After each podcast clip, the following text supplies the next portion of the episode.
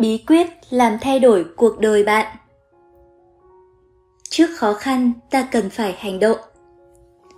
Làm bất cứ việc gì mới chỉ suy nghĩ, có lòng tin thì chưa đủ, phải hành động. Trong giờ phút khó khăn, càng buộc phải hành động, không được chùn bước. Khi không còn đường nào khác, thì quả quyết rút lui lại là lựa chọn duy nhất đúng. Anh chàng nọ gặp chuyện khó không biết làm thế nào, suốt ngày ủ rũ, người cha hỏi.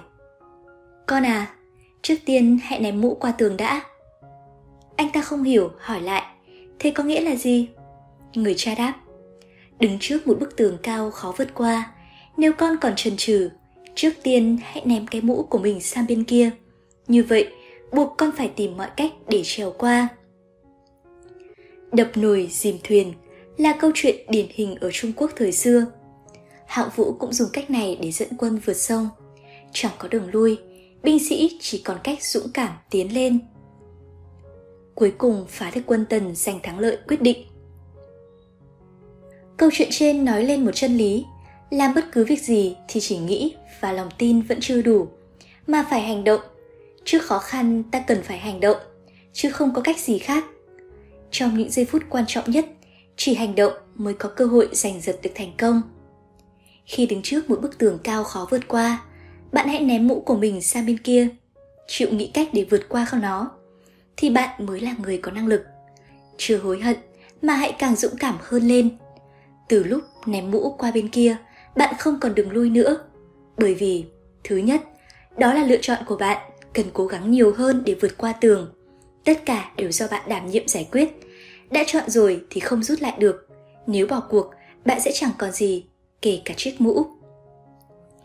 Thứ hai, đã chọn rồi thì phải có trách nhiệm vượt qua để hoàn thành – phải trả giá thế nào cũng xứng đáng. Hãy là một người kiên cường có tinh thần trách nhiệm. Nếu chỉ chút trách nhiệm này cũng không gánh vác nổi, thì còn làm được việc gì nữa đây? Thứ ba, khi đã chọn thì sẽ có trách nhiệm và áp lực thúc giục bạn làm. Thứ áp lực này bình thường sẽ chẳng thể có được. Có áp lực sẽ có động lực, sẽ sinh ra ý chí kiên cường, kích phát năng lực bất tận của bạn.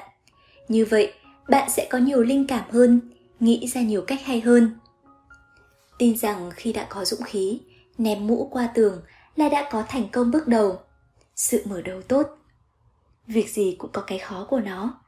Nhưng bạn đã vượt qua được một lần, thì làm sao lại không tiếp tục vượt qua nữa? Trong quá trình trưởng thành, chúng ta sẽ gặp một số khó khăn, nhưng sau khi đã ném mũ qua tường, chúng ta không sợ, đã chuẩn bị tâm lý đầy đủ để đối mặt với thách thức và với lòng tin. Tương lai của chúng ta không phải là giấc mơ mà nhất định trở thành hiện thực. Việc cắt đứt đường lùi trong câu chuyện trên là chỉ ở những thời điểm cấp thiết vì để tìm ra con đường sống chứ không nên áp dụng cứng nhắc vào cuộc sống.